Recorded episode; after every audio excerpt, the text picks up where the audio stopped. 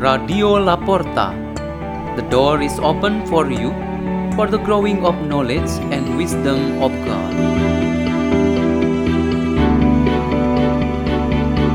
Delivered by Bernadeta Lembayung Hapsari and Clara Novayanti from Saint Peter's School in Jakarta, Indonesia.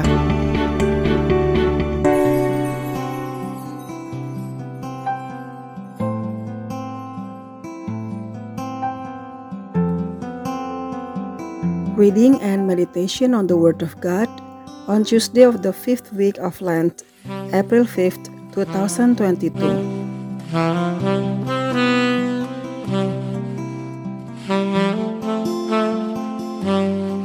The reading is taken from the book of Numbers twenty-one, four until nine. From Mount Hor the children of Israel set out on the Red Sea Route to bypass the land of Edom, but with their patience worn out by the journey, the people complained against God and Moses. "Why have you brought us up from Egypt to die in this desert, where there is no food or water? We are disgusted with his rich food." In punishment, the Lord sent among the people sharp serpents, which beat the people so that many of them died. Then the people came to Moses and said, "We have sinned in complaining against the Lord and you. Pray the Lord to take the serpents away from us." So Moses prayed for the people, and the Lord said to Moses, "Make a seraph and mount it on a pole, and whoever looks at it after being bitten will live." Moses accordingly made a bronze serpent and mounted it on a pole. And whenever anyone who had been bitten by a serpent looked at the bronze serpent, he lived. The word of the Lord.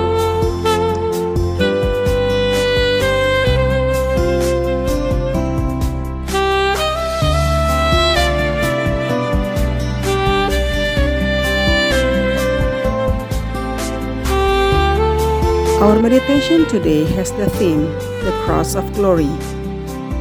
The crossbar, or commonly called the cross, before becoming the crucifix of Jesus, was a sign of extraordinary humiliation.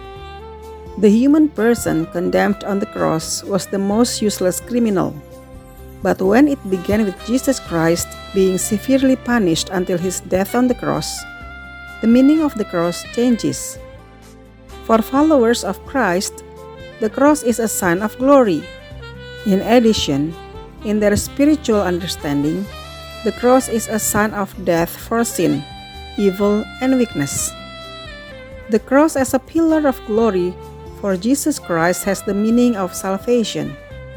In the days of Moses and the Israelites wandering in the wilderness, the cross was unknown to them. The crossbar, or wood of cross, only became popular when the Roman colonists made it a means to punish great criminals. But as a pillar planted in the ground and has purpose on bringing salvation, was already known to Moses and the chosen people. According to the book of Numbers, chapter twenty-one, the bronze snake placed on a pole was the object of few of people who were bitten by wild snakes, and they became healed. They did not die or perish because of the poisonous snakes, but recovered and saved. Since the cross was placed on Jesus' shoulders in the story of his passion, and especially when he was nailed until he died on it, the meaning of salvation signified by the cross was perfected to glory. The simply cross made by pieces of wood became the crucifix of the Lord Jesus. Salvation is a moment of liberation from the torments of pain, suffering, and death. From salvation, a person is raised to a high place where Jesus Christ is with the Father and the Holy Spirit. On that crucifix, the body of Jesus is dead and hung mercilessly on it, but his spirit is alive and gloriously united with the Father. As he himself says in the gospel today, "When you have raised up to the Son of Man, then you will know that I am he." We are heading for the agony of Jesus Christ, beginning from the Garden of the Gethsemane to the Golgotha Hill. This reminds us of the experiences of each of us, or many people around us. Jesus suffered terribly with the fact that he died on the cross, which reminds us of the severity and cruelty of sufferings that we also might have experienced.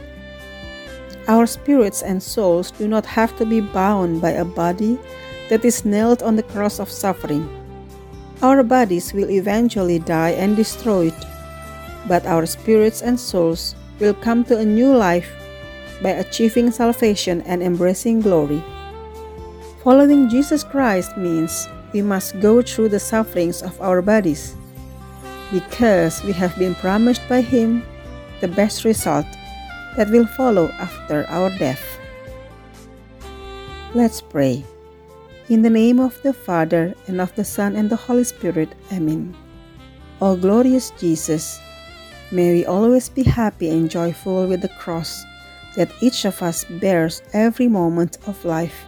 Hail Mary, full of grace, the Lord is with thee. Blessed art thou among women, and blessed is the fruit of thy womb, Jesus. Holy Mary, Mother of God, pray for us sinners, now and the hour of our death. Amen. In the name of the Father, and of the Son, and the Holy Spirit. Amen. Radio La Porta.